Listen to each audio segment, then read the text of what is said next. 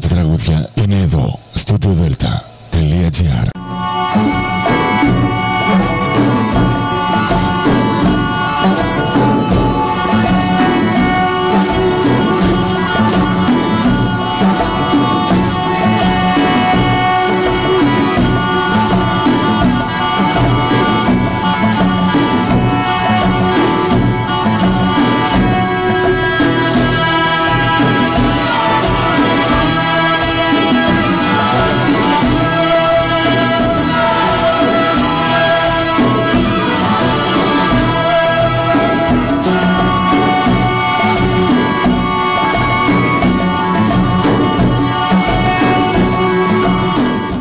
Καλή σας ημέρα κυρίες και κύριοι. Είναι η εκπομπή Μύθοι και Πολιτισμοί με τη Γεωργία Αγγελή. Ζωντανά από το στούντιο Δέλτα, το ραδιόφωνο της καρδιάς μας.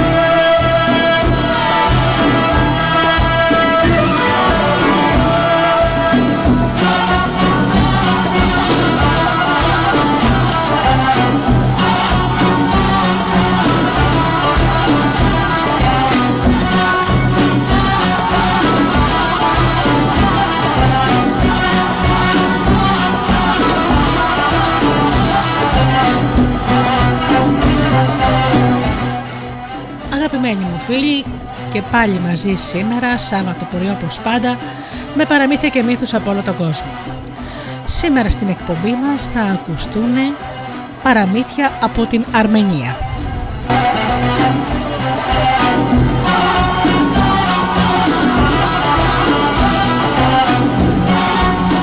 Μία όμορφη συλλογή παραμυθιών του Queen Μινασιάν από τις εκδόσεις Απόπειρα.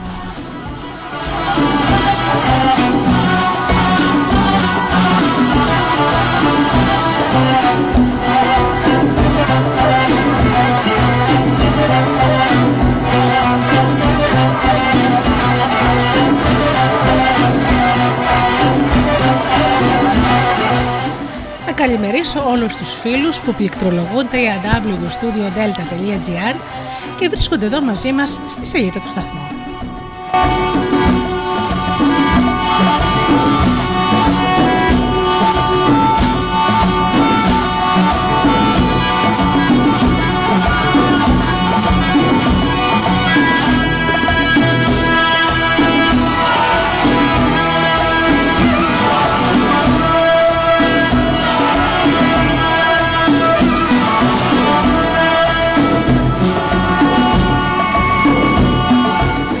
Καλημερίζω και τους φίλους μας που μας ακούνε από μουσικές συχνότητες όπως είναι το Live24.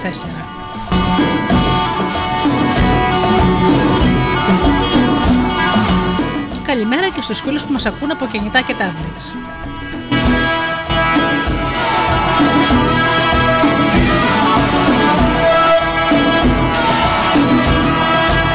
Και βεβαίως να καλημερίσω τους συνεργάτες μου, τον Τζίμι, την Αφροδίτη και την Ώρα.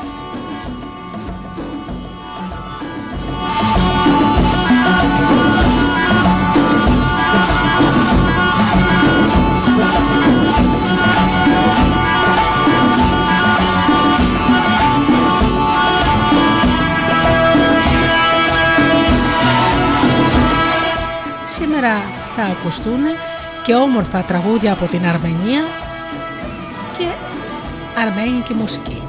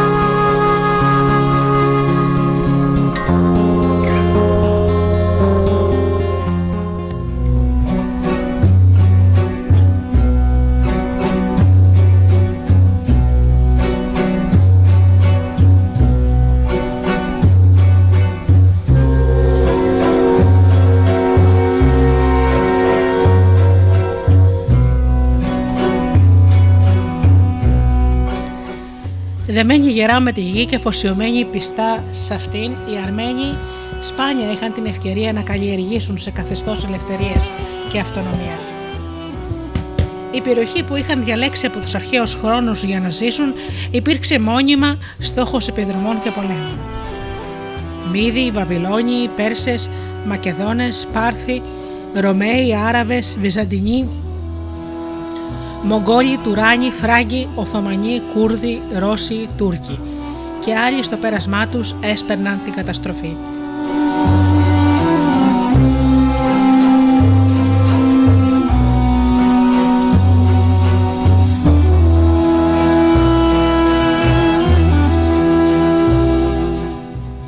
Έτσι κατά καιρούς από την προηγούμενη κιόλας χιλιετία πολλοί Αρμένοι αναγκάζονταν να αφήνουν την πολύ αγαπημένη τους γη και να μεταναστεύουν προς κάθε δυνατή κατεύθυνση. Διασπορά. Το 1913 οι σφαγές έπαιρναν και έδιναν και πάλι. Διαβλέποντας την εξάπλωσή τους, ο πατέρας του Χαμαστέγ συμβούλευσε τον έφηβο ακόμα γιο του να εγκαταλείψει το Πέρτσεντς και να εγκατασταθεί στις Ηνωμένες Πολιτείες Αμερικής. Παιδί της διασποράς λοιπόν, ο Χαμαστέρ χρησιμοποίησε το χαρτί, τις λέξεις και τις φράσεις, το συγγραφικό του ταλέντο σαν ένα μέσο για να εκφράσει την αγάπη του για τη χαμένη γη με χαρακτηριστική νοσταλγία. Μια φλόγα που δεν έπεψε ποτέ να καίει την καρδιά του όσο αυτή χτυπούσε.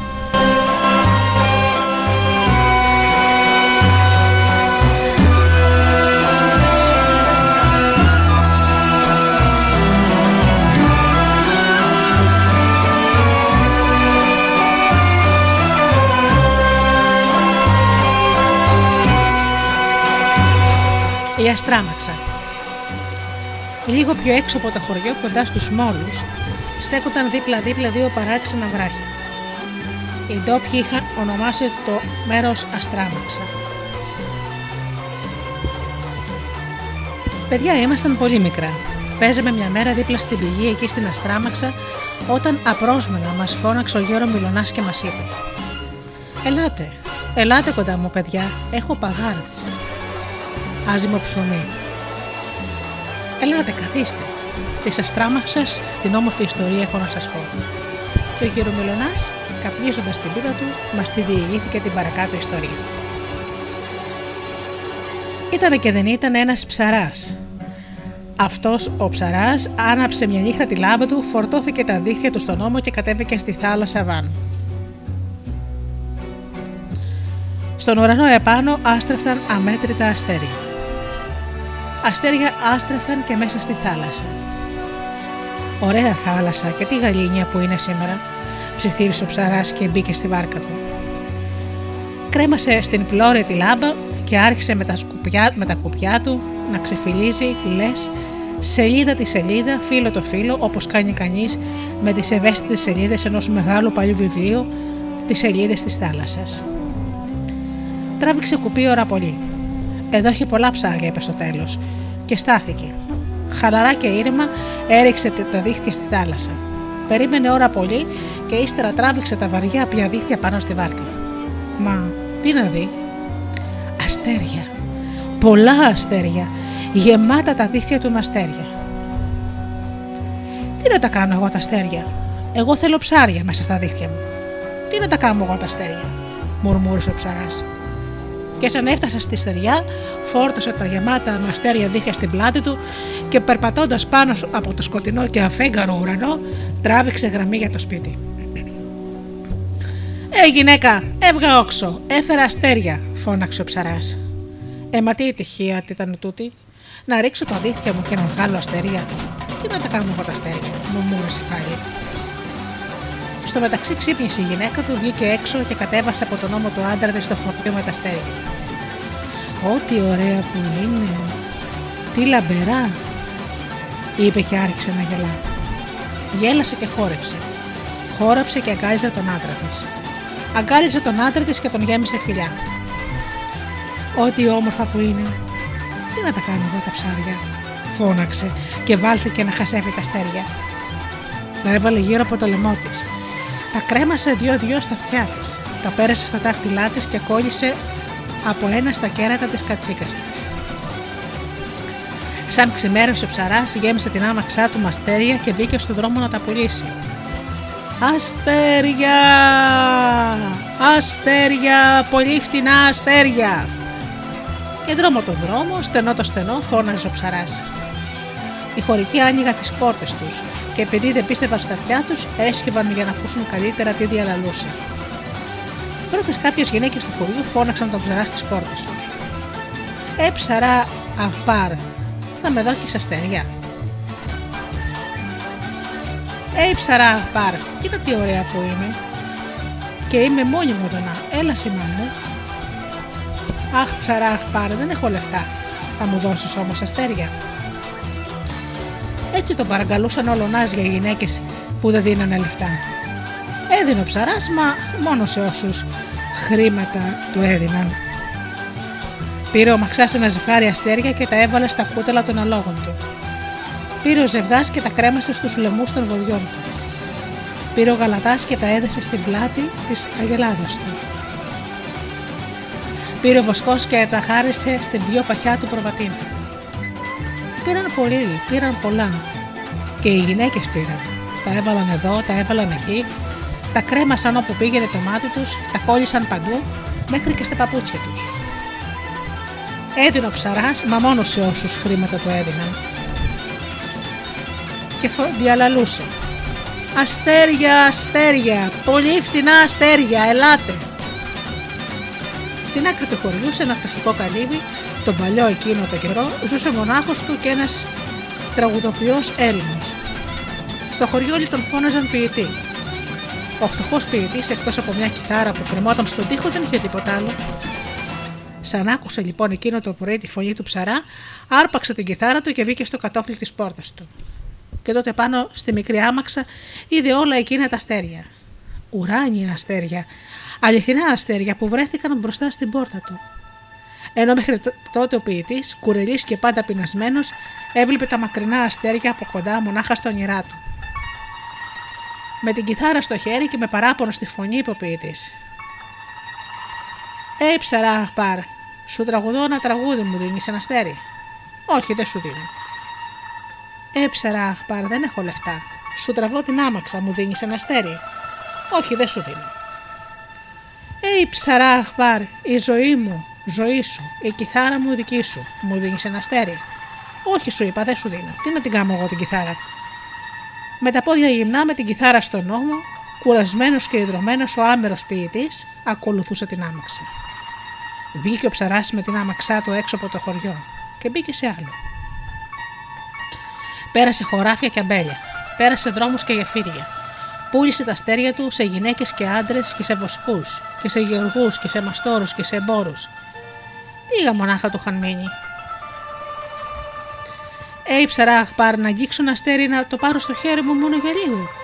Παρακαλούσε κουρασμένος ο ποιητής με την γλυκιά φωνή. Ήταν πια βραδάκι. Ο ήλιος μόλις είχε δύσει όταν με τον ποιητή πάντα πίσω του ξεκίνησε ο ψαράς για το σπίτι. Με μιας από τα σκοτεινά πηγάδια σηκώθηκε αέρας δυνατός και άρχισε να στροβιλίζεται γοργά μέσα στο χωριό και να μαζεύει ένα-ένα τα αστέρια από τον αλόγων τα κούτελα, από τον βοδιών τους λαιμούς, από τις αγιλάδα στην πλάτη, από τις προβατίνα στα αυτιά, από το γυναικών τα ρούχα. Και ύστερα από τις καμινάδες, και από όλα τα παραθύρια και από τις μισάνυχτες πόρτες τα αστέρια όλα με τον αέρα πέταξαν στον ουρανό. Και σαν έφτασαν εκεί το κάθε αστέρι πήγε και κάθεσε στη θέση του. «Βοήθεια, σεισμός, βοήθεια!» Το σπίτι μας κουνήθηκε στη θέμελα. Έτσι φώναζαν οι χωρικοί και έτρεχαν σαν χαμένοι στους δρόμους. «Α, χαθήκαν τα αστέρια μας, χαθήκανε!» Πού να πήγανε, Μπρε τον άτιμο τον ψαρά το γητευτεί το μάγο. Έτσι είπαν και σκόρπισαν στις τέσσερις άκρες του χωριού, σαν τρελοί να βρουν τον ψαρά. Ε, ζευγά, ε, νερουλά, μήπως τον είδατε τον ψαρά; Ναι, τον είδα τον ψαρά. Τραβούσε προς το γεφύρι πουλώντας αστέρια και από πίσω του έτρεχε και εκείνος ο ολοπαρμένο. Ε, μα ναι, τον είδα τον ψαρά κοντά στους μήλου. Είχε ξεπουλήσει τα αστέρια του και γυρνούσε στο σπίτι του. Εδώ σταμάτησε ο γέρο Μιλονά στην ιστορία. Έβγαλε την πίπα από το στόμα του, την καθάρισε, τη γέμισε και πάλι καπνό, την άνοψε, Πήρε μερικές γερές ρουφιξιέ και μας κοίταξε στα μάτια. Τότε κατάλαβε πως η σιωπή μας οφειλόταν στην αγωνία μας, που είχαμε να ακούσουμε τη συνέχεια του παραμυθιού. Πήρε λοιπόν μια βαθιά ανάσα και συνέχισε. Πάνω σε αυτό το δρόμο, παιδιά μου, ο γαλάζιο αέρας το γύρισε σε θύελα και σε καταιγίδα. Η θύελα πέρασε πάνω από την άμαξα του ψαρά και τα λίγα αστέρια που του είχαν απομείνει τα πήρε και αυτά και τα πήγε στον ουρανό. Να, εκεί στο βορρά, τα βλέπετε; Αρχίζουν από το πολικό αστέρι και απλώνονται στον ουρανό. Έτσι όπως είχαν απλωθεί και πάνω στην άμαξα. Η καταιγίδα. Καταιγίδα με βροντές και αστραπές, βρόντιξε και άστραψε. Και ένιωσε ο ψαράς ένα καυτό ρεύμα να τον διαπερνά. Την άχτηκε, μαύρισε, πέτρωσε. Και σαν ήρθαν οι χωρικοί κοντά στην πηγή, εκεί που στέκουν τώρα τα βράχια, βρήκανε τον ψαρά πετρωμένο και δίπλα του την άμαξα. Και αυτοί τη βρήκαν μαύρη και πετρωμένη. Το ποιητής, ο ποιητής με τη θύλα έγινε στρόβιλος. Με το στρόβιλο έγινε αέρας και σαν αέρας χάθηκε. Τα αστέρια του είχαν δώσει ένα ζευγάρι φτερά. Τον πήραν και τον πήγαν απάνω. Τον πήραν απάνω να τους τραγούδα.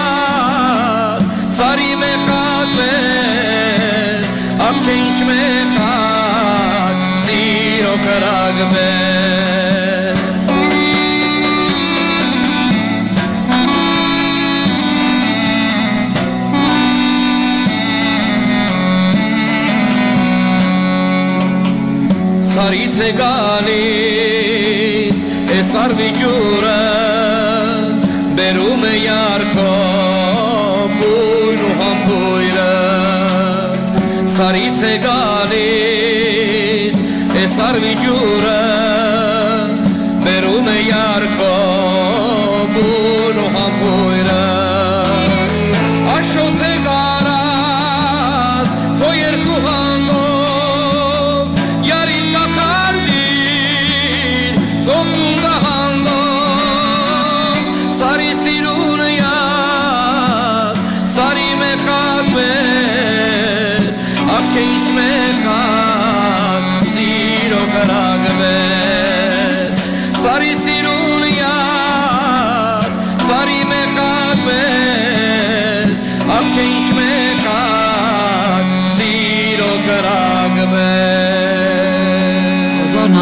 ovja U veri hetje Ca hik për ngjelo Sar vori hetje Ca hik për ngjelo Sar vori hetje Sevdi ju sfera Sergi unë e mjekje Duret pak Molor me natëse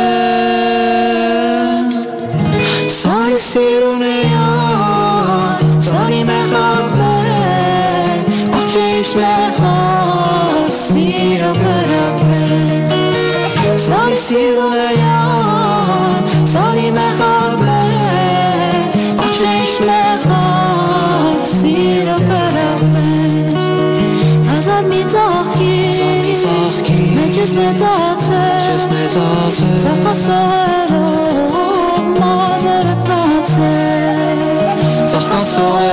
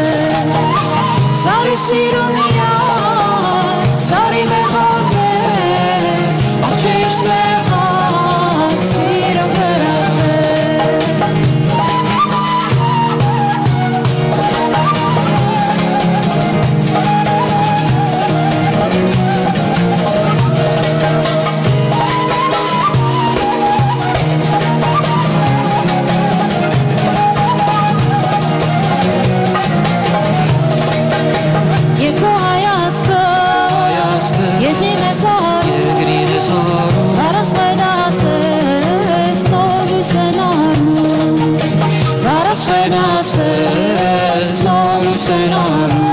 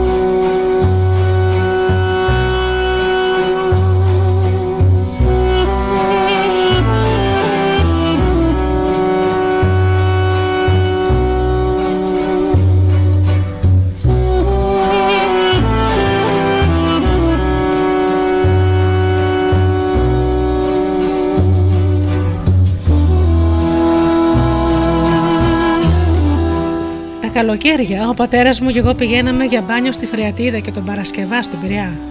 Ήμουν μικρή τόσο το δέκαρο ρετσάκι. Εκεί λοιπόν κάθε που έβλεπε ο πατέρας μου κανένα γλάρο να βουτά στα νερά έλεγε Ακόμα ψάχνει ο κακομοίρη. Και εγώ που ήξερα, τι σκεφτόταν, τον παρακινούσα ξανά και ξανά να μου οδηγηθεί αυτήν εδώ την ιστορία.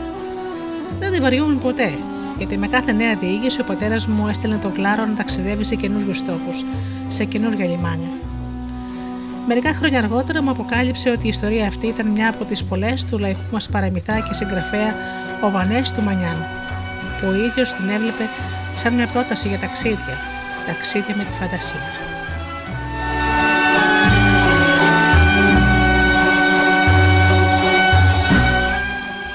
Οι άτυχοι έμποροι.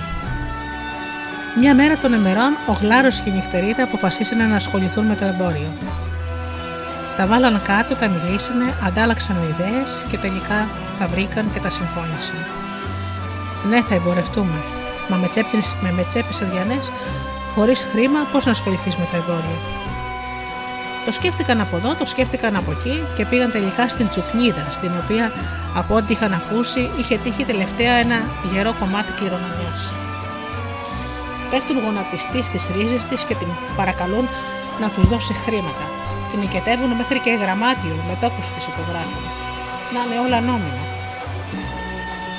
Για να έχουν την κινητήρια δύναμη, τη βάση για να ξεκινήσουν τη δουλειά.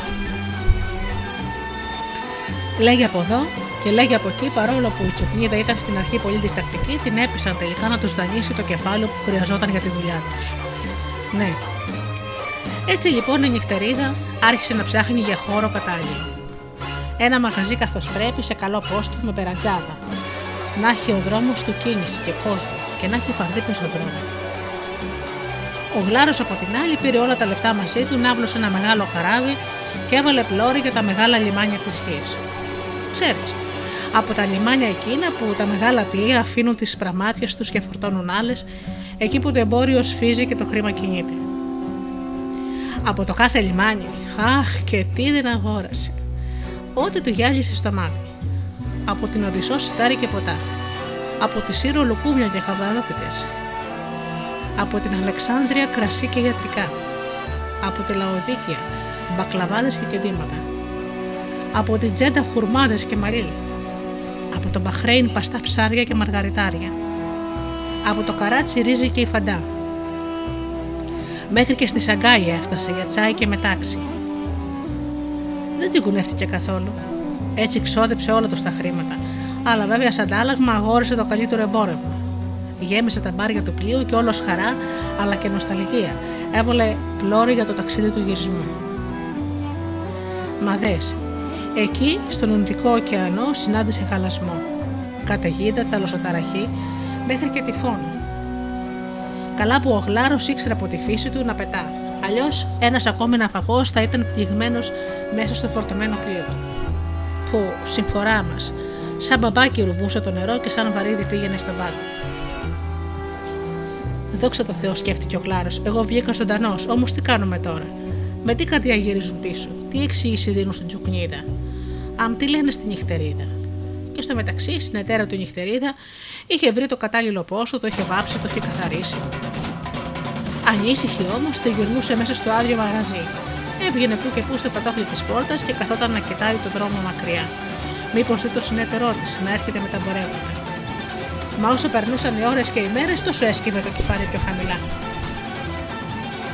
Κουράστηκα να περιμένω από μια μέρα και μια και δεν είχε τι να κάνει, ξάπλωσε σε μια φωνιά και αποκοιμήθηκε. Τα όνειρα και οι φαντασίε ήταν τότε χέρι με χέρι να τις κάνουν παρέα. Τοκ τοκ. Πάνω στο καλύτερο όνειρο, ξυπνά και πετάγεται από τους τύπους στην πόρτα. Σνά, λες να είναι ο γλάρο, αναρωτήθηκε η νυχτερίνα. Λήξη προθεσμίας πληρωμής. Τα ληξιπρόθεσμα γραμμάτια διαμαρτύρονται. Μαζί κι εγώ διαμαρτύρομαι και ντροπή σα που πήρατε όλα μου τα λεφτά και δεν τα επιστρέφουμε. Τα χρήματα αυτά ήταν η πρίκα που μου είχε πει ο πατέρας μου, Θεός χωρέστο. Για να αγοράσω με αυτά ένα κομμάτι γης να πλώσω κι εγώ τις ρίζες μου. Αχ, τι μου είχε μείνει πλέον στη ζωή, μόνο αυτά τα λεφτά. Και εσείς μου τα φάγατε όλα τρομάρα σα. Φώναζε και έλεγε η τσοκνίδα και τις φωνές της τις άκουγαν όλοι. όσοι περνούσαν την ώρα εκείνη από τον πολυσύχρονο δρόμο. Γιατί η αλήθεια να λέγεται το μαγαζί βρισκόταν όντως καπό στο καλό. Μα για εμπόριο, όχι για τέτοια ρεζιλίκια. Ο κόσμος πήρε το μέρος της τσουχνίδα και από στόμα σε στόμα, μα με ψιθύρους και φωνές, όλοι στο χωριό μάθαιναν τα νέα και ήρθανε να τα βάλουν με τα συνεταιράκια. Ντροπή σε σένα, ντροπή και στο κλάδο. Ακούσε εκεί να φάτε τα λεφτά της άμερης τσουκνίδα. Καλά, τσίπα δεν έχετε πάνω σας. Και μετά λέει, θέλατε και εμπορικό κατάστημα περιοπής. Ντροπή σα και αυτού σας. Έτσι ο κόσμος έλεγε και φώναζε και κατέκτηνε. Και η νυχτερίδα το μόνο που ευχόταν ήταν να άνοιγε ευθύς η γη να την καταπιεί. Από μέσα της είχε σκάσει με το γλάρο και καταριόταν. Να πέσει ο ουρανός να σε πλακώσει όπου και να είσαι παλιό γλάρι. Κακό χρόνο να έχεις που με έμπλεξες με χρέη και ριζίλια με ντροπές και ψέματα. Και ύστερα, μόση γλύκα της είχε μείνει, γυρνούσε στην τσουκνίδα και έλεγε: σε καλή μου τσουκνιδούλα, χθες μόλις πήρα γράμμα από το γλάρο. Είναι λέει καλά και ξεκινάει σήμερα κιόλα από το λιμάνι της Σιδώνα, όπου αγόρασε σίκα και ποτφύρα. Θα περάσει και από τη Λεμεσό, από όπου θα χωράσει χαρόπια και δαντέλες. Και ευθύς μετά θα φτάσει φέρνοντα εμπορεύματα για το μαγαζί μας και δώρα για σένα. Υπομονή λοιπόν και σύντομα θα πάρεις πίσω τα λεφτάκια σου και με το παραπάνω. Και με αυτά και με εκείνα φύτρωσε που λέει ο λόγος που μαλλεί στη γλώσσα της καημένη της νυχτερίδας να μιλάει και να λέει ψέματα με το τσουβάλι, να καλοπιάνει την τσουκνίδα. Τη μια υποτίθεται ότι ο γλάρος βρισκόταν στον Περιά για λάδι και φασόλια, την άλλη περνούσε κιόλας από το Βόσπορο για φρέσκα ψάρια και σαπούνια, και άλλοτε να όπου, όπου να είναι φτάνει στον πόντο, όπου θα ξεφορτώσει την πραμάτια τους. Και, και... Με καραβάνια σίγουρα, μα και για τούτο ακριβοπλήρωτα θα κόψει τα βουνά. Πω πω πόσο ψηλά είναι τούτα τα βουνά της Καυκάσου. Και θα φτάσει αύριο το πρωί στην πατρίδα, ή προς το μεσημέρι, ή το πολύ μέχρι το βράδυ. Ε, έχουμε καιρό μέχρι τα μεσάνυχτα. Τέτοιες παρηγοριές της συμφοράς αράδιζε η απελπισμένη νυχτερίδα στη Ζουχνίδα που στο μεταξύ είχε αγριέψει από όλα αυτά τα ψέματα. Μα και η ίδια νυχτερίδα από μέσα της, μήτε παρηγοριά είχε, μήτε ύπνο. Την τρώγανε μαύρες σκέψεις. Δεν πήγαινε άλλο και το ήξερε. Τελικά είδε και απόλυτα και μάζεψε ό,τι είχε και δεν είχε στο σπίτι της, ακόμη και τα ρούχα της, και τα πούλησε για να ξεχρεώσει ένα μηδαμινό, είναι αλήθεια, ποσό από το δάνειο. Και έτσι γυμνή και μαύρη από την τροπή της, άνοιξε τα φτερά της και εξαφανίστηκε από τα, από τα μάτια του κόσμου και από, τότε, και από τότε μέχρι τώρα η καημένη νυχτερίδα από τον κόσμο κρύβεται, όπως και η τσουκνίδα. Η αυτό τη μέρα χώνεται σε μυστικές γωνιές, πετά όμως και στρέφεται τις σκοτεινές βραδιές. Μα και ο γλάρος από τότε μέχρι τώρα προσπαθεί την πραμάτια του από τη θάλασσα να βγάλει. Έχει μπαλθεί. Βάει βουτά ξανά και πάλι, μέσα στο άστρο της Κίνα. Τόσο εμπόρευμα στα βάθη να χαθεί, λέει κρίμα. Και η τσουκνίδα που είχε μείνει άνευ πρίκας, χωρίς γη, άγρια και έξαλλη, φυτρώνει πότε εδώ και πότε εκεί. Και κάθε που περαστικός από δίπλα της περνά, τον τσιμπάει και τον αρπάζει. Πού είναι ο γλάρος, τον ρωτάει.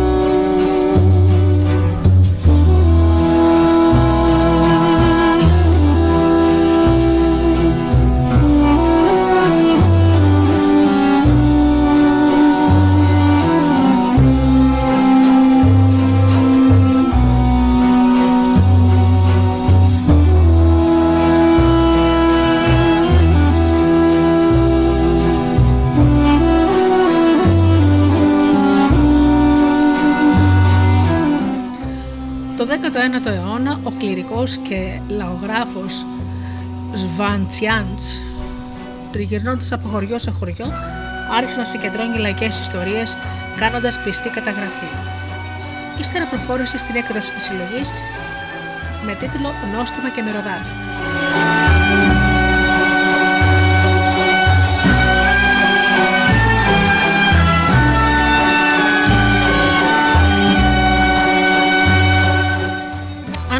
Ανάμεσα στις άλλες ήταν και η ιστορία του Ανίκη του Ναζάρ, Κάτς Ναζάρ.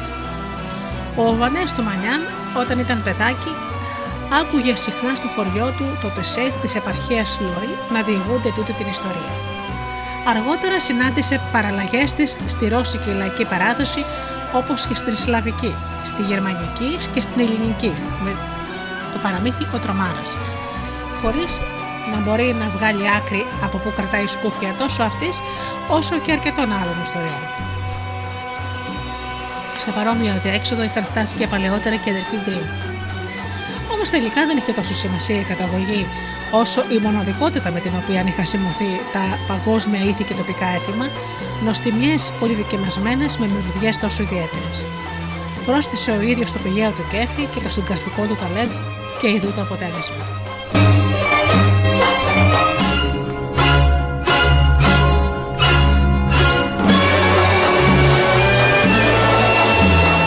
Ο Ανίκητος Ναζάρ ήταν και δεν ήταν, ένας κακομύρης ήταν με το όνομα Ναζάρ.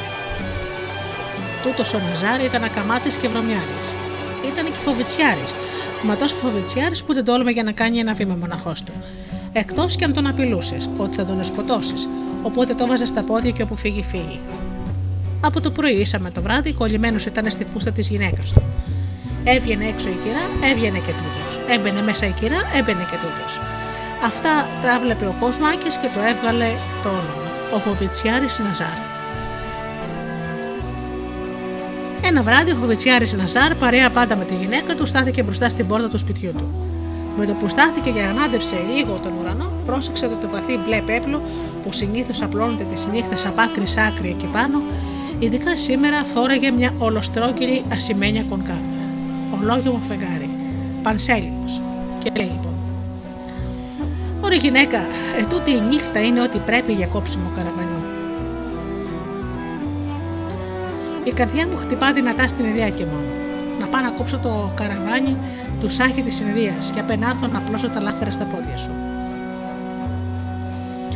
Κόψε τις άχλες και κάτσε στα αυγά σου, του φώναξε κυρά. Κοίτα που μου έγινε και μέγας ληστής καραβανιών, ποιος, η όρθια τρομάρα. Μα τι γυναίκα είσαι εσύ, γιατί δεν με αφήνεις να κόψω ένα καρβάνι και να γεμίσω το σπίτι με όλα τα καλά; Τι άντρας είμαι τότε; Τι το φοράω το φέση. Μήπως για να τολμάσει εσύ να μου μιλάς; Και εδώ του λόγο στον αντίλογο τσακώθηκαν για τα καλά. Μέχρι που η κυρά δεν τον αντέχει άλλο, σηκώνεται, μπαίνει στο σπίτι, τον κλειδώνει από και φωνάζει.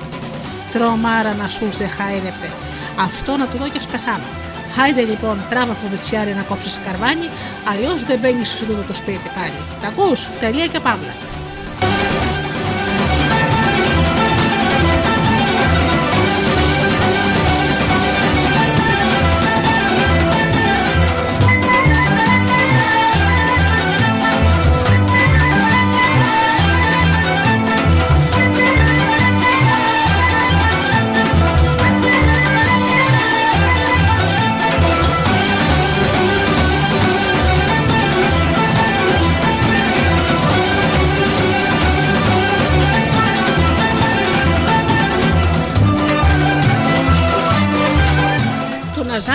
Ναζάρ του κόπηκε η χολή από το φόβο.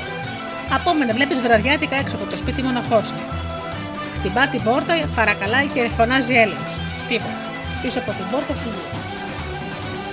Αποθαρρυμένος, φοβισμένος και απελπισμένος, προχωρά δειλά-δειλά ως τη μάτια της αυγής, κουλουριάζεται χάμω και περιμένει εκεί την αυγή με το ζεστό ήλιο, μήπως θα μελετηθεί η κυρά του και έρθει να τον μαζέψει. Ξημερώνει και είναι η ζέστη ήδη από την νυχτική. Κουφόβρασε. Μύγες λυσασμένε περιτριγυρίζουν τον γεμισμένο βρωμιάρι που από την τεμπελιά του δεν έχει σκουπίσει ποτέ του τη μύτη του, μήτε το στόμα του. Και να σου οι μύγε ένα τσούρμο μαζεύονται να τσιμπήσουν ό,τι μπορούν κι αυτές. Γιατί να φάνε όλη τη βρωμιά δεν θα προλάβαιναν όσο και αν ήταν πεινασμένες. Έλαβε όμως που ο Ναζάρ ενοχλημένος από όλο το μυγοφαγοκότη, μέσα και έξω από τη μύτη του, σηκώνει το χέρι και δίνει μια στη μάπα του. Με το που παίρνει το χέρι του πίσω, πέφτουν χτυπημένες μύγες σωρό μπροστά του. Βάι, βάι, αμάν, τι είναι αυτό, λέει άναυδος.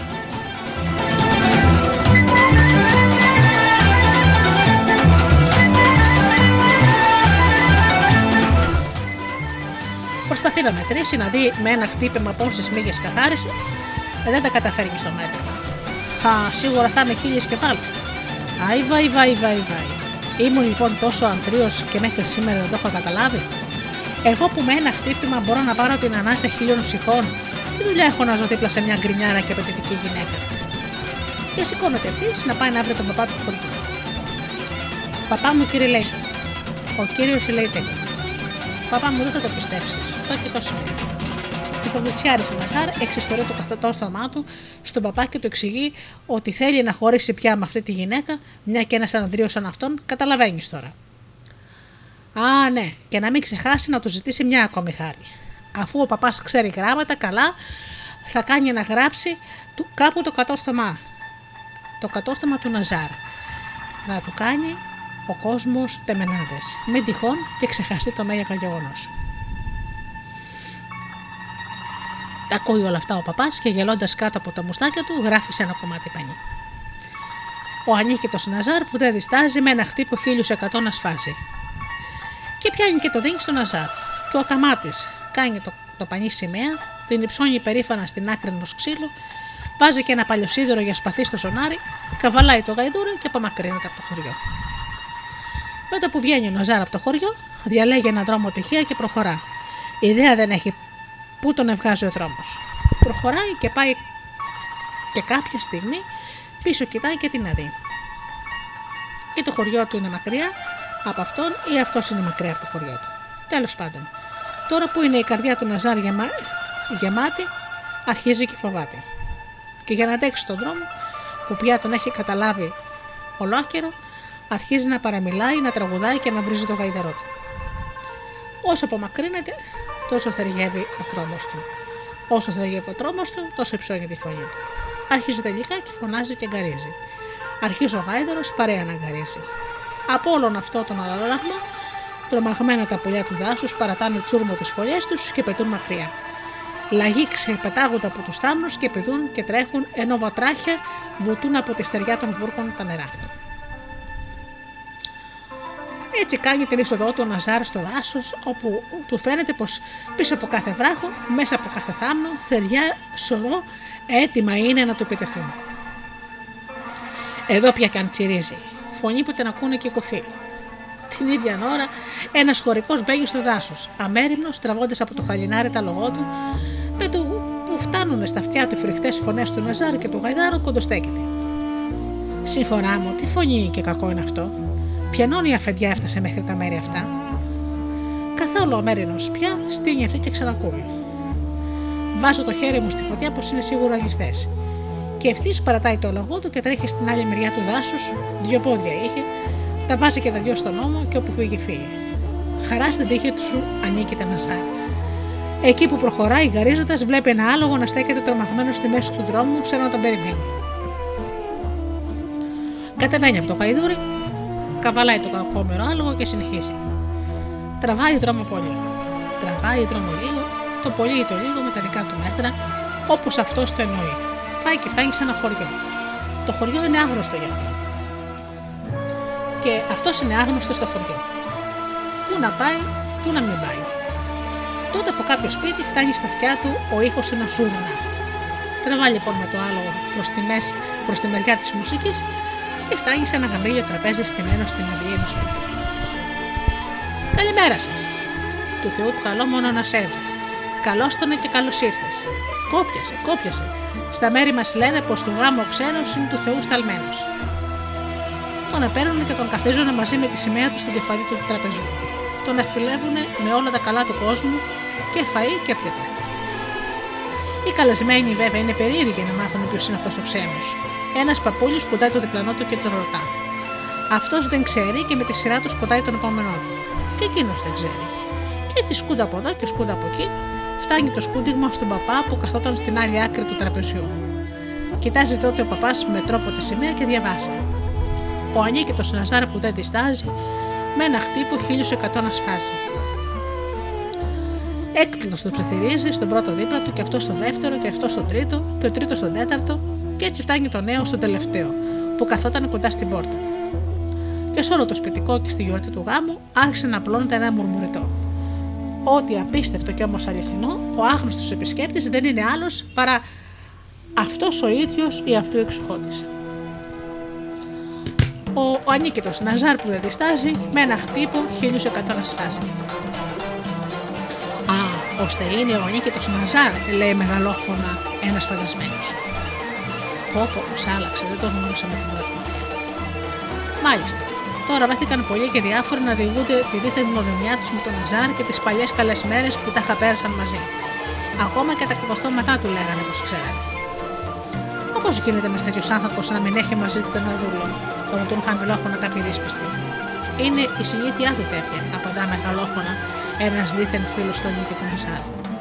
Δεν του αρέσει να τη γυρνάει με δούλος του. Μια φορά που τον είχα ρωτήσει, μου απάντησε: τι να τους κάνω εγώ τους δούλους; Όλος ο κόσμος δουλεύει για μένα και όλοι είναι δούλοι, δούλοι δικοί μου. Μα πώς γίνεται να μην έχει ούτε ένας σπαθί τη προκοπής και να έχει μονάχα αυτό το κομμάτι σκουριά στη ζωνάρη του. Μα εκεί είναι η αξία και η δόξα του. Μα αυτό το σκουριασμένο σίδερο είναι που με ένα χτύπημα σφάζει τους χιλιάδες. Άλλωστε με ένα καλό σπαθί και οι συνηθισμένοι ήρωες μπορούν να σφάξουν. Και έτσι, που γάμε καλεσμένοι όλο θαυμασμό, σηκώνοντας από τις καρέκλες το σώμα τους και υψώνουν τα ποτήρια τους να πιούν στην υγεία του Νίκη του Ναζάρ.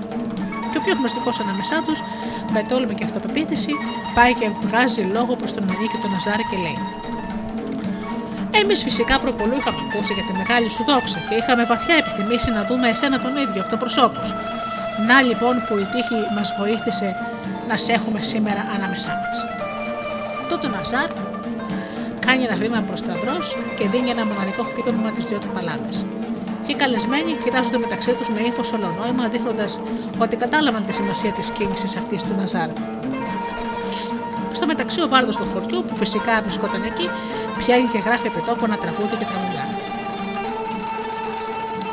Καλώς μας ήρθες, χίλια μας καλά. Περήφανα ιδέα από τα βουνά. Κορώνα μας στον άτιμο δουλειά. Ω ανήκετε Ναζάρ που δεν διστάζεις με ένα χτύπο 1100 ασφάσεις. Μας έσωσε από την αδικία, τον όλεθρο και την κακία. Τέρμα η πόλη. Τι ευτυχία. Ω ανήκεται Ναζάρ που δεν διστάζεις με ένα χτύπο 1100 ασφάσει. Σου έχουμε τυφλή εμπιστοσύνη και αιώνια για τη δική σου καλοσύνη σε σένα θα χρωστάμε γνωμοσύνη. Ω ανήκεται Ναζάρ που δεν διστάζεις με ένα χτύπο 1100 ασφάσει. Φεύγοντας από το γάμο μεθυσμένοι πια οι καλεσμένοι, τραγουδούν στον δρόμο για τα σπίτια τους και διαδίδουν στου γειτονιές ότι ναι, ναι, ναι, ήρθε. Ήρθε ο ανίκητος Ναζάρ που δεν διστάζει με ένα χτύπο χίλιους εκατό να σπάσει. Και ύστερα διηγούνται τα παράξενα κατορθώματά του, αναλύουν το φοβερό του χαρακτήρα και πια παντού στην επικράτεια δίνουν στα νεογέννητα παιδιά το όνομα του ανίκητου Ναζάρ. Φεύγει και ο Ναζάρ από το γαμέλιο γλέντι και συνεχίζει τον δρόμο προχωράει και φτάνει σε ένα καταπράσινο λιβάδι. Σε αυτό το καταπράσινο λιβάδι αφήνει το αλογό του να βοσκήσει, μπήγε το κοντάρι της σημαίας όρθιος στο χώμα και ξαπλώνει δίπλα για να κοιμηθεί. Οι αδές όμως που εκεί κοντά ζουν 8 γίγαντε, 8 αρχιεστάδες, τα μέρη τούτα τους ανήκαν και το πάστρο τους οθωνόταν στην κορφή της πλαγιάς. Ακούνε λοιπόν τούτοι οι γίγαντες ότι ένας κάποιος έχει έρθει στα μέρη τους και έχει αράξει στα λιμέρια τους. Παραξενεύονται φυσικά και αναρωτιούνται τι καρδιά έχει τούτος εδώ που τολμά χωρί φόβο και πάθος να αράζει στο μαγαζί τους και να φύγει και από πάνω το άλογό του να βοσκάει ελεύθερο. Καθένας τους, καθένας τους είχε και από ένα τεράστιο τσάλινο ρόπαλο, γεμάτο καρφιά παρακαλώ. Παίρνουν λοιπόν τα ρόπαλά τους και έρχονται να μπουν τον έναν τον κάποιον. Και έρχονται και την άλλη. Ένα κακομίρικο άλογο να βοσκά δίπλα του, έναν ανθρωπάκο να κοιμάται ανέμελα, έχοντας στο προσκέφαλό του μπηγμένο ένα κοντάρι και πάνω στη σημαία να γράφει. Ο ανίκητος Ναζάρ που δεν διστάζει με ένα χτύπο 1100 να σφάζει. Και βάει βάει συμφορά μας ο ανίκητος Ναζάρ. Οι γίγαντες βάζουν τα δάχτυλα ανάμεσα στο δόντι τους, το κροταλίζουν και παγωμένοι από φόβο μένουν ακίνητοι. Οι φήμες και οι διαδόσεις από το γλέντι του γάμου είχαν, φτάσει, είχαν φτάσει, βλέπεις, μέχρι το κάστρο των ληστών. Στέριψε τους άλικου, ξεράφηκε η γλώσσα τους και μείναν ακίνητοι να περιμένουν μέχρι να χορτάσει ο Ναζάρ τον ύπνο του και να ξυπνήσει. Εκεί με το που ξυπνά αρχίζει τα τσιμπλιασμένα του μάτια και την αδεί.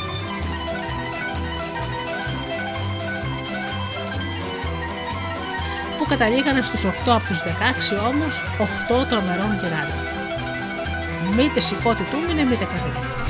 Χώνεται λοιπόν πίσω από τη σημαία του και αρχίζει και τρέμει όπως τρέμει ένα φθινοπορεινό φιλαράκι. Οι γίγαντες με το που βλέπουν πως ξυπνά και τρέμει σκέφτονται. Νευρίασε. Τρέμει σύγκρομος από τα νεύρα.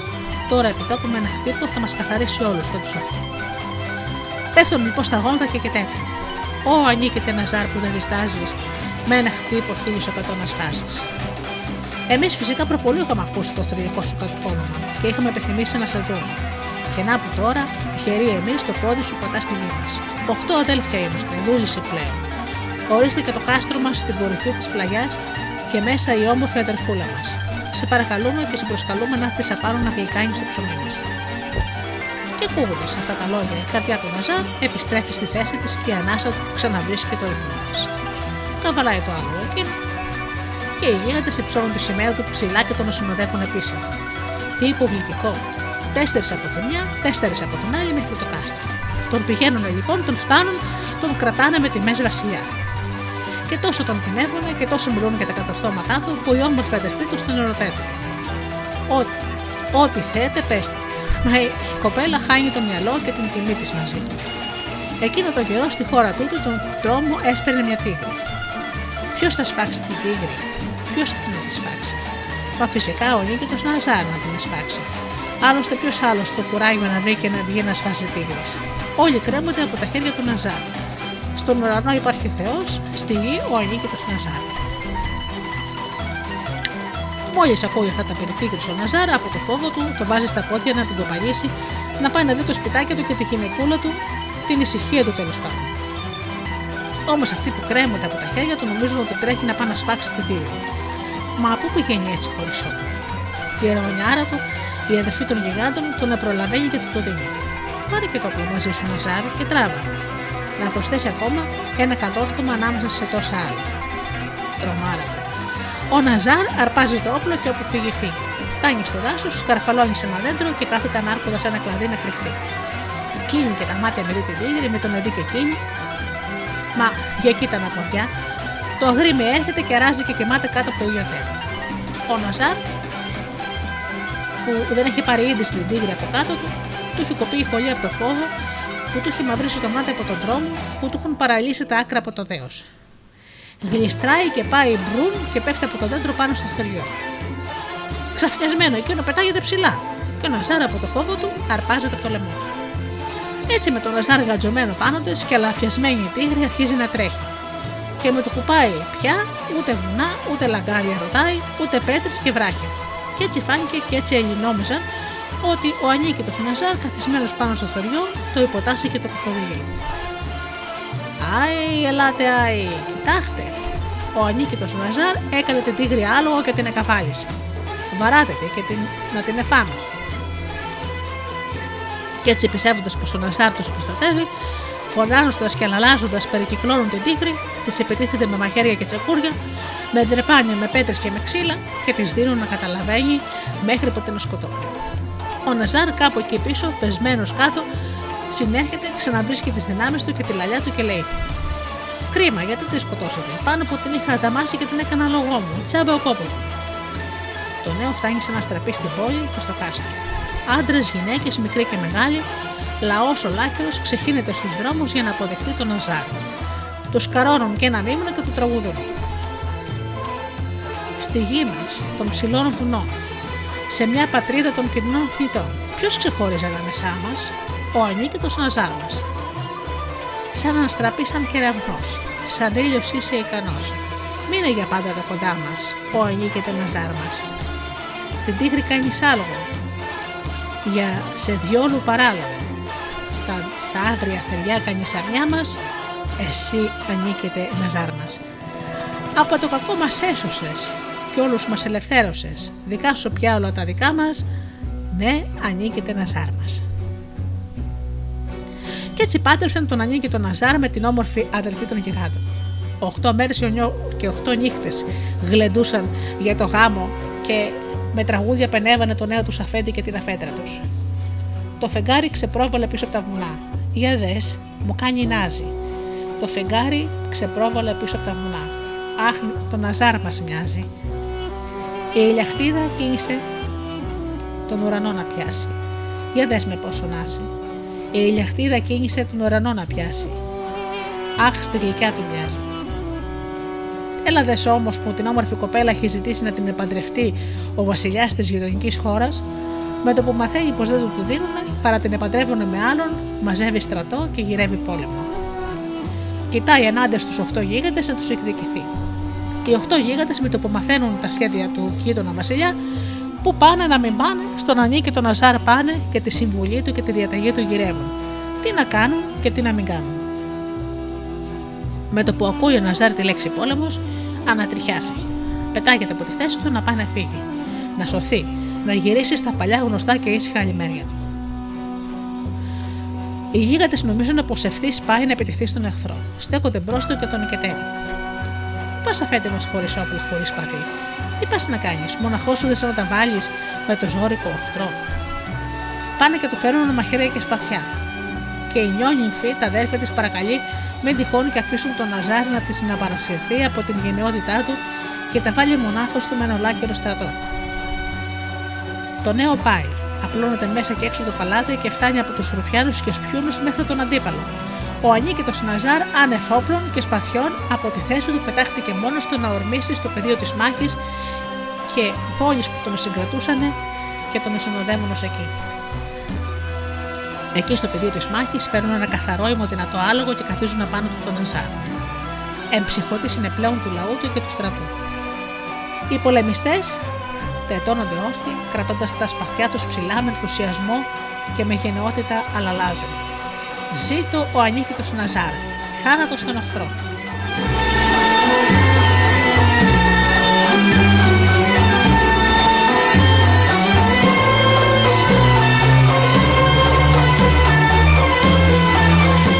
καθαρό αίμα άλογο με το που αντιλαμβάνεται, ναι, το ζωντανό το αντιλαμβάνεται, περί τίνος άχρηστου και άσχετο πρόκειτο καβαλάρι του, κλιμεντρίζει, κουνάει νευρικά το κεφάλι του, σηκώνει ψηλά τα δύο του μπροστινά πόδια και τρέχει με όλη του την ορμή ευθεία μπροστά. Μα προς τα εκεί βρίσκεται το αντίπολο της στρατόπουλου. Οι πολεμιστές του Ανή και του Ναζάρ νομίζουν πως ο αρχηγός τους αρχινάει την επίθεση με όλο τους το φωνάζουν αέρα και τρέχουν πίσω από τον Ναζάρ. Ο Ναζάρ στο μεταξύ βλέπει πως είναι αδύνατο να τα βάλει πέρα με το άλογο που του τυχεί.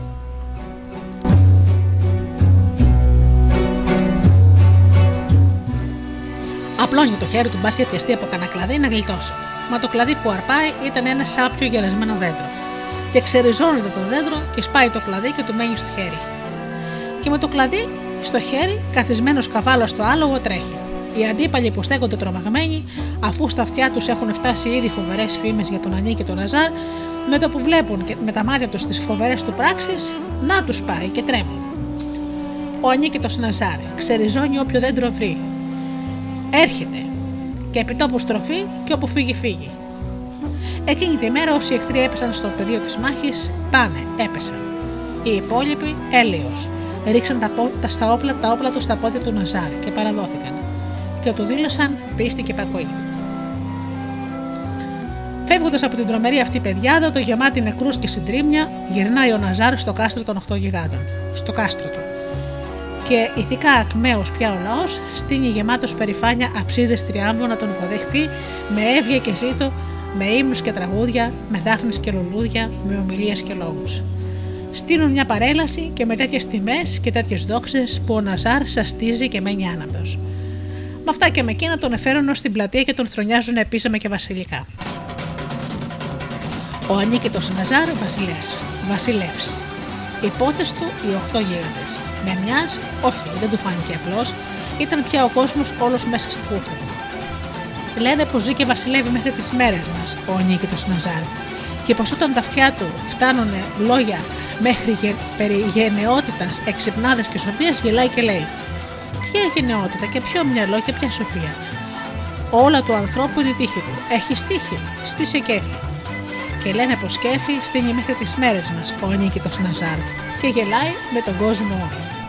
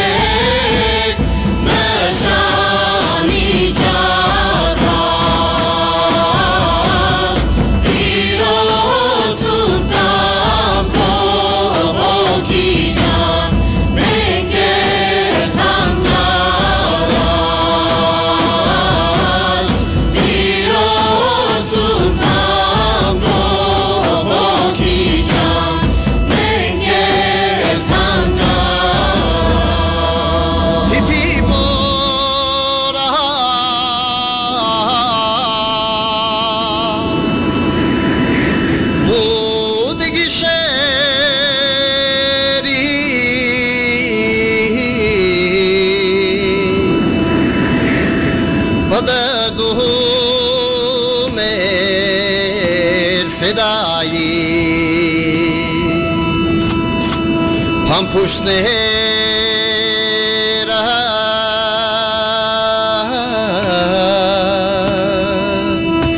խաչկա բգացա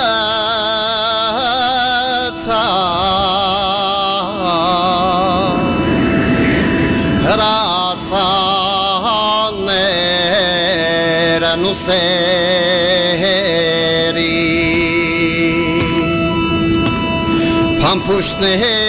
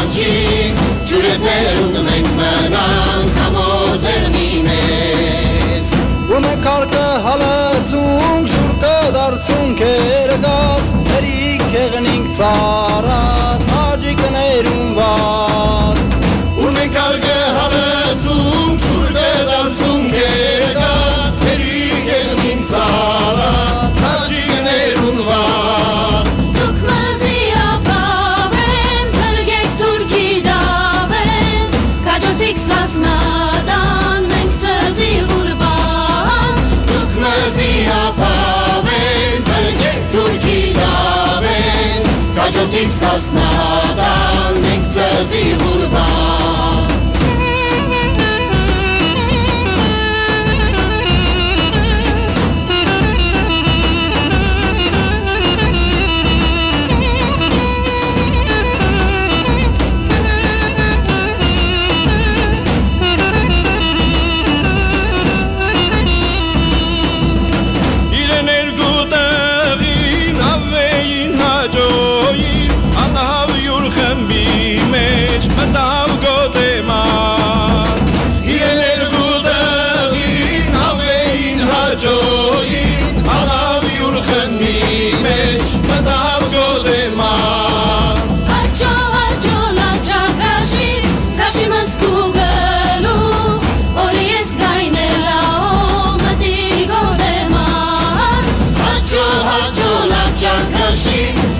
ես գուգելու, որ ես գայնելաո մտիր գոտերմավ։ Շատ է թապել արյուն, չտեսանք վարգարոր, մեր աչկերում միշտած, ոգն է մեզ աստված։ Շատ ենք թապել արյուն, չտեսանք վարգարոր,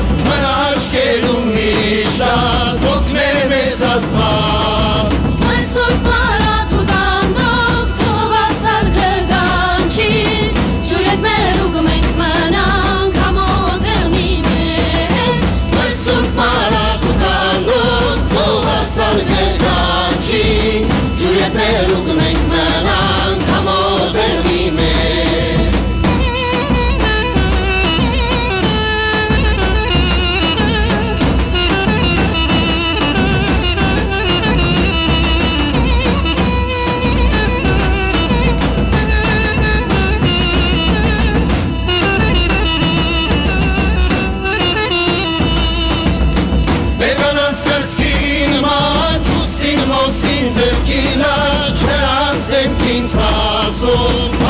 մեզի սասուն Մեկանաց կրծքին մաջ ուսին մոսին ձերքի լաջ Նրանց դեմքին ծասուն Հարկզի սասուն Թուքմզի ապավեն Բրգեք թուրքի դավեն Կաջորդիկ սասնադան Մենք ծզի ղուրվ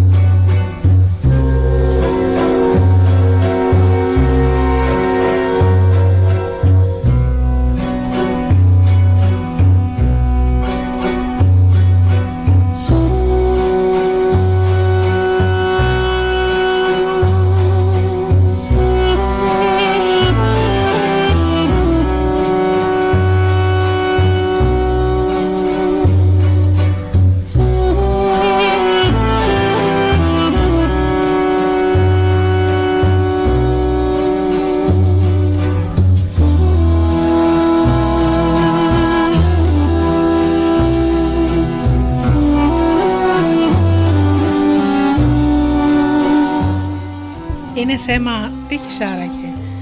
Το να έχεις κάποιον μέσα στην οικογένειά που να σε παίρνει στη ζεστή του αγκαλιά τις κρύες νύχτες του χειμώνα και σιγανά να σου ψιθυρίζει ιστορίες. Εκείνες δεν είναι οι στιγμές μα και οι ιστορίες που χαράζονται για πάντα στη μνήμη.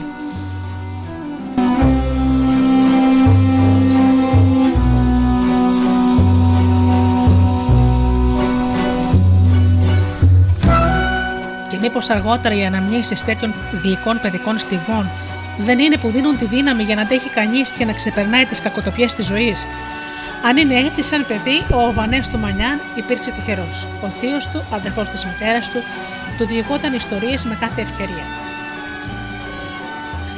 Βρίσκοντας ίσως καταφύγιο σε αυτές τις γλυκές παιδικές μνήμες, άντεξε ο Οβανές του Μανιάν στα τέσσερα συνολικά χρόνια 1909, 1911 και 1912 έως 1914 της κράτησής του από το τσαρικό καθεστώς για τις ειρηνιστικές δραστηριότητες εν καιρό πολέμου και γράφοντας ξεπέρασε τις φρικτές συνθήκες φυλακής.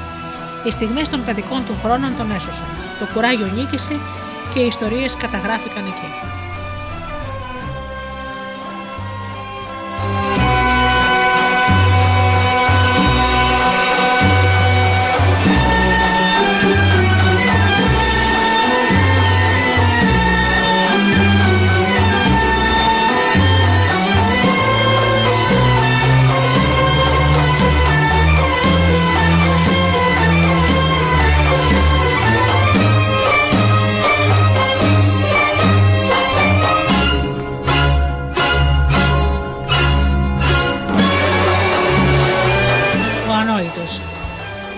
Και δεν ήταν ένας κόκορας ήταν. Αυτός ο κόκορας βρήκε μια μέρα ένα χρυσό φλουρί. Σηκώνει λοιπόν το κεφάλι του ψηλά και βγάζει μια φωνή. Κουκουρίκου! Βρήκα χρυσάφι. Τα ακούει ο Βασιλιάς και διατάζει τους Ναζίρ και Βεζίρ να πάνε να του φέρουν το χρυσάφι. Πάνε οι Ναζίρ και Βεζίρ, το αρπάνε και το φέρουν στο Βασιλιά. Τότε ο κόκορας βάζει τις φωνές. Κουκουρίκου! Εγώ τον ζω τον Βασιλιά. Δίνει ο Βασιλιάς το φλουρί πίσω στου Ναζίρ και τους Βεζίρ λέγοντας: Μα τον ανόητο κόκορα, πάρτε και δώστε του πίσω το φλουρί, αλλιώς θα γίνει ο περίγελος με αυτά που λέει. Πάνε οι Ναζίρ και οι Βεζίρ, δίνουν το φλουρί πίσω στον κόκορα και τότε ο κόκορα βάζει τις φωνές. Κουκουρίκου, ο Βασιλιάς με φοβήθηκε. Θυμώνει ο Βασιλιάς και φωνάζει τους Ναζίρ και τους Βεζίρ. Μα τον ανόητο και τον πουλιλογά, πηγαίνετε τον και πιάστε τον και κόψτε του το κεφάλι. Βράστε τον, ψήστε τον και φέρτε τον να τον φάω. Πάνε οι Ναζίρ και Βεζίρ και πιάνουν τον κόκορα για να τον φέρουν στο παλάτι.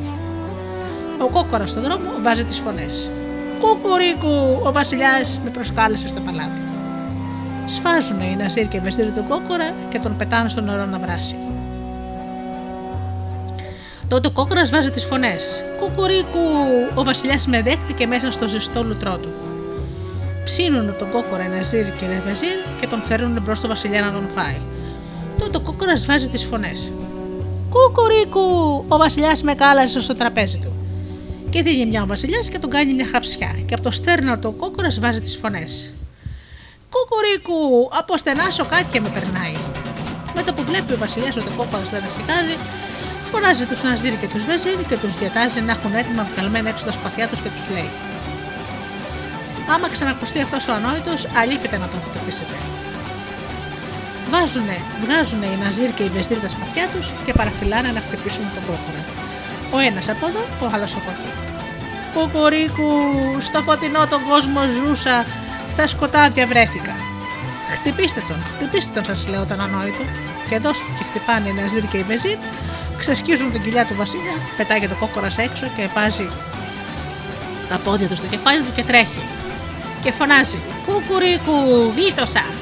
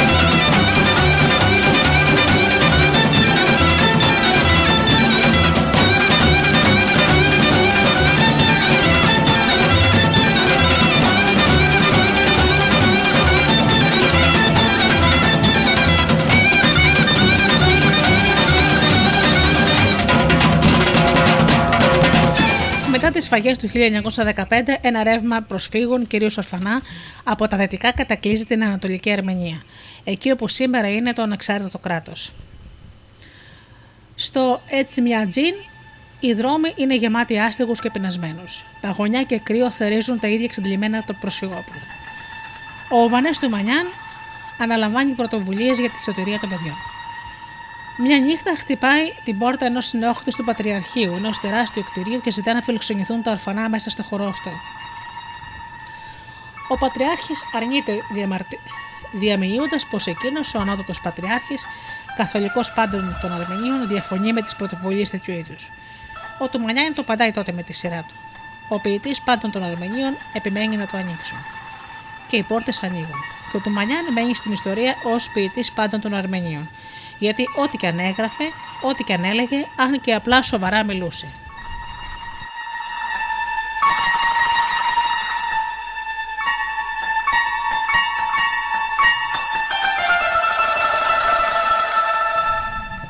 Στου πατέρα μου τα βαφτίσια τη μάνας μου τη γέννα σηκωθήκαμε μια μέρα πεντέξι νοματέοι. Οπλισμένοι γερά με σπαθιά και με ξύλα για κυνήγι να πάμε. Ο χατί ο χιουτί, ο τσατί ο ματί, ο πατέρας μου και εγώ. Βουνά και λαγκάδε διαβήκαμε. Θεριά κρυφτήκαμε. Πήγαμε και πηγαίναμε και λίγο και πολύ και έξαφνα βλέπουμε μπροστά μας τρεις λίμνες. Οι δύο ξεραμένες, η μια άνυδρη. Πάμε πιο καλά να δούμε και τι βλέπουμε. Μέσα στη λίμνη την άνυδρη κολυμπάγαν τρία λευκά παπακα- παπάκια. Τα δύο ήταν ψόφια, ενώ το άλλο δεν ήταν ζωντανό. Χατί, τράβα καλέ, τράβα. Μα δεν έχω όπλο. Χιουτί, τράβα, τράβα. Κι εγώ δεν έχω. Τσατί, ματί και εμείς δεν έχουμε. Και αμάν πώς θα γίνει. Είχε ο πατέρας μου στα χέρια του ένα ξύλο μακρύ και ένα κοντό χοντρό λεπτό. Σημάδεψε και μπούμ, πυροβόλησε. Αυτός το πυροβόλησε, εγώ το χτύπησα. Με το χτύπημά του, σοριάστηκε κάτω το παπί και απλώθηκαν γύρω τα άσπρα του φτερά.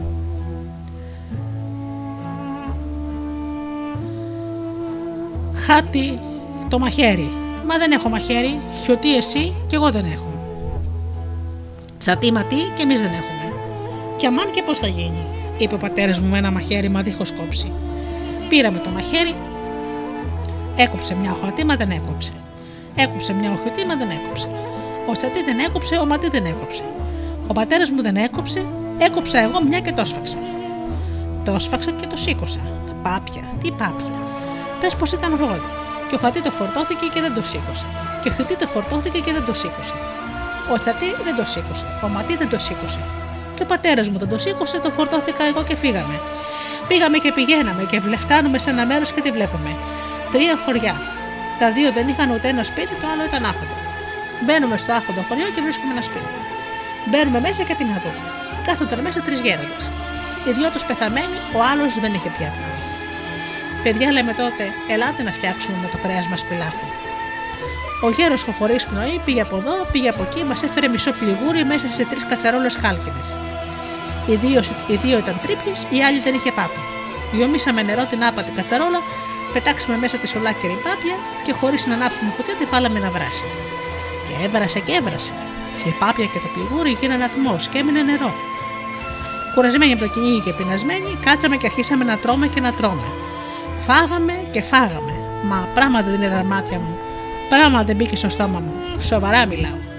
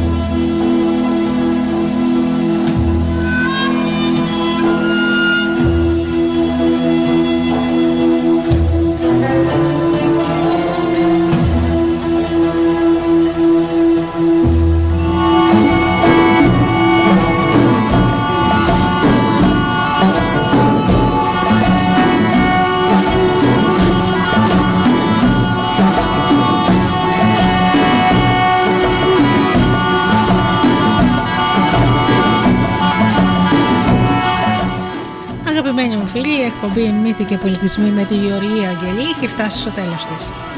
Σήμερα ακούσαμε όμορφα αρμένικα παραμύθια. Ανανεώνω το ραντεβού μας για το επόμενο Σάββατο στις 10 το πρωί όπως πάντα.